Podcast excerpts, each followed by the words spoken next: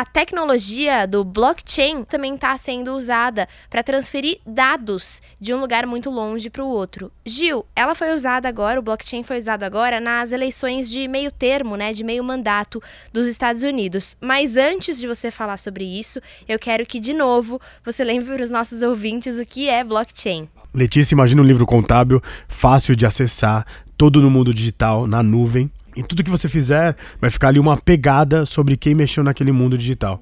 Então o blockchain é uma tecnologia que primeiro nos deu novas moedas, criptomoedas como Bitcoin e tantas outras, e agora começa a mexer em outras partes da economia.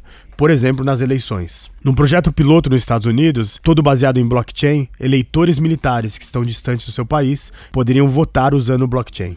A plataforma é fornecida por uma empresa ligada, enfim, ali perto de Harvard e do MIT.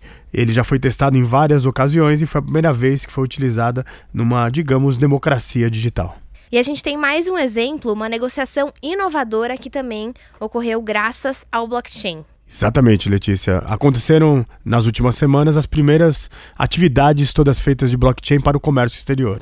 Uma delas foi uma empresa do Texas que fez uma compra com uma outra empresa da Índia, de Nova Delhi. Para você fazer esse tipo de, de negociação, são reuniões, eh, telefonemas, e-mails, remessas de, de documentos, enfim, uma série de processos envolvidos. Isso demora, em média, 60 dias. Eles conseguiram fazer em poucos minutos, porque o banco colocou a carta de crédito rapidamente, a empresa de análise já fez análise e ali todos participaram em minutos estava feito aquilo.